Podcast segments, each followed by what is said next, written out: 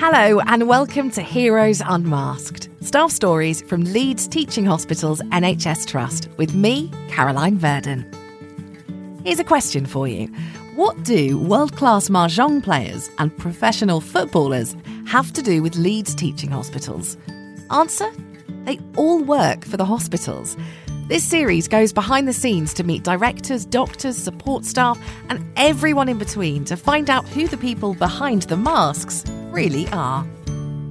Welcome to episode five. I hope you've had a lovely week. Uh, this week, my guest is Ifeoluwa Ajibayo, who is a senior project nurse within the professional development team.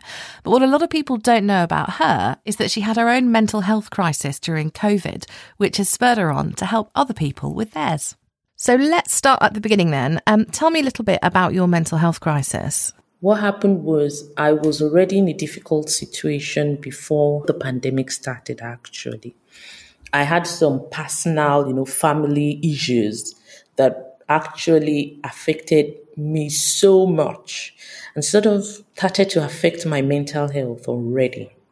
And then when the pandemic started, about three months after that, I was faced with a lot of difficult situations at work at home, in the community. I think more so at work, of course, for those of us who are healthcare staff, I mean, nurse, we were now having to sort of wear masks, gowns, goggles, and all of that. And especially when it was summer, it was so hard having to wear all the aprons and all of that before you go in to see patients. And you just get so, so warm sometimes and get so, but you can't get out of it because you have to keep your PPE on you think they're little things, but when you're on the ward, walking constantly with all of that PPE in a very warm and humid weather, it's hard. What happened when you realised then that you were having mental health problems? I remember that at the beginning, I wasn't really sure what was happening to me. And then eventually, I started thinking, yeah, I'm not quite right. I need to seek help. But I stalled a bit, and that was the mistake I made. I thought, I have it in hand. I'll be okay. So I sort of took more time having my walk, you know, um, sort of trying to, and it was a difficult period because we were all old up inside. So it was just only me and my husband sometimes and the kids. And um, I remember that at some point my husband said to me, I'm really worried about you. And he's never said that to me before. And at that point, I thought I need to seek help now. So I, I, did get in touch with my GP and sought some help. I was on therapy for about three, four months.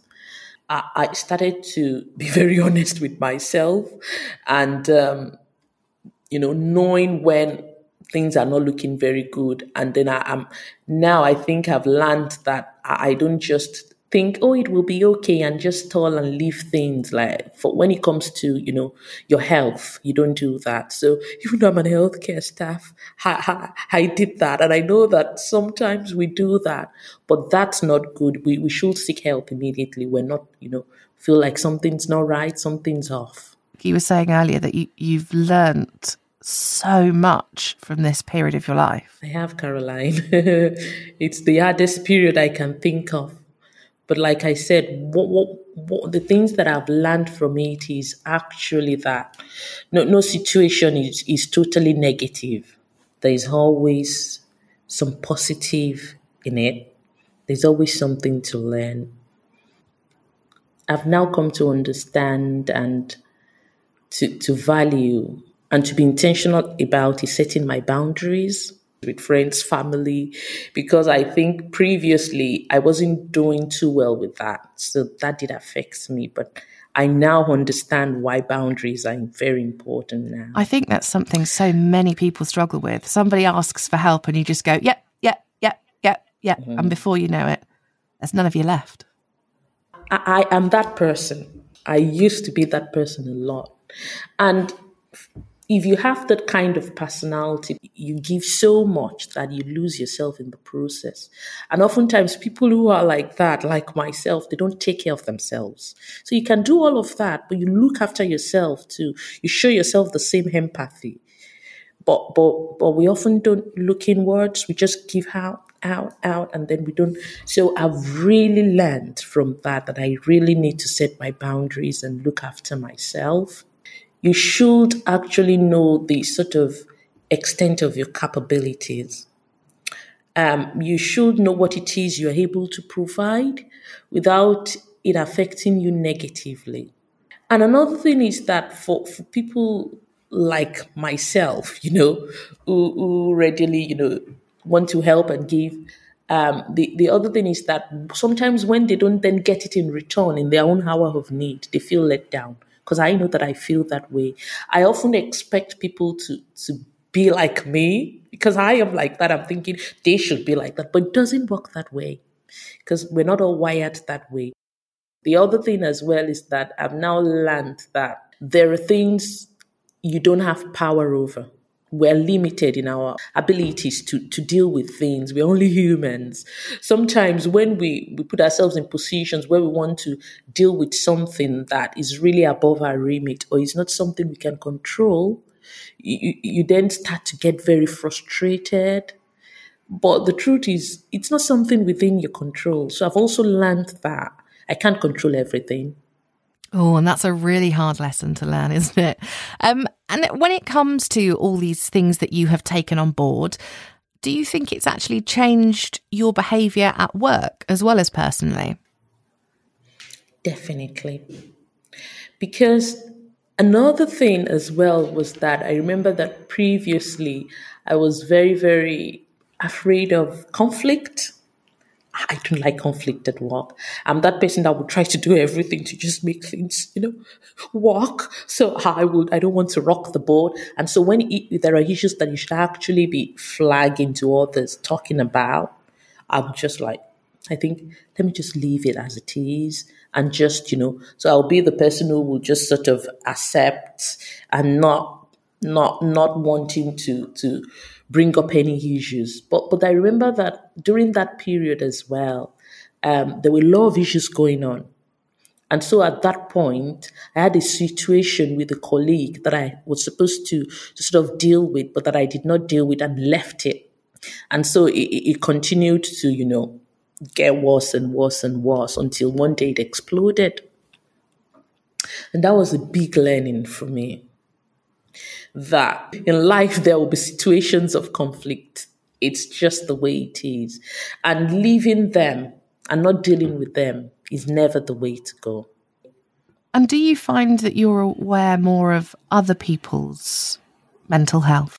That's another good thing from the negative situation. It made me to be more compassionate.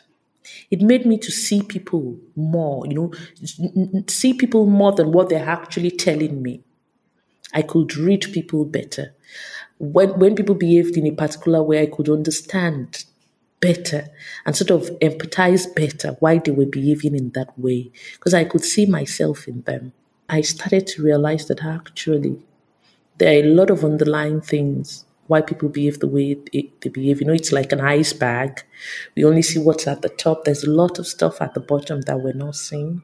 It really helped me to see that and has your viewpoint on mental health changed? Tremendously, Caroline, tremendously. I'm now a mental health first aider. And so, you know, it's sort of driven me to sort of even empower myself to help other people as well. So, as a mental health first aider now, I can support colleagues within my team, or even the larger team, even in my community, people I meet within my community. As a mental health first aider now, I can support anybody. But most importantly, it sort of helped me to pick up, you know, warning signs. I think we're good at looking after our families, our friends, checking with them to see they're okay and all that. But we need to check with ourselves as well because I feel that we, we neglect that. So, so we need to look after ourselves as well as others. It's when we are, you know, fit and well that we can then extend that hand to other people. That's so true. And I think it's something that a lot of us overlook as well. Uh, Ifeoluwa Ajibayo, thank you so much for talking to me today. I really appreciate it. Uh, coming up on next week's episode, we speak to Alastair Bailey. Now, he is the lead nurse with Stroke Services But what a lot of people don't know is that it was actually the passing of his mum at a very young age that made him want to take that leap and join the healthcare profession himself. So, Alastair will be joining us next week to talk more about his inspirations. Heroes Unmasked is an Under the Mast audio production.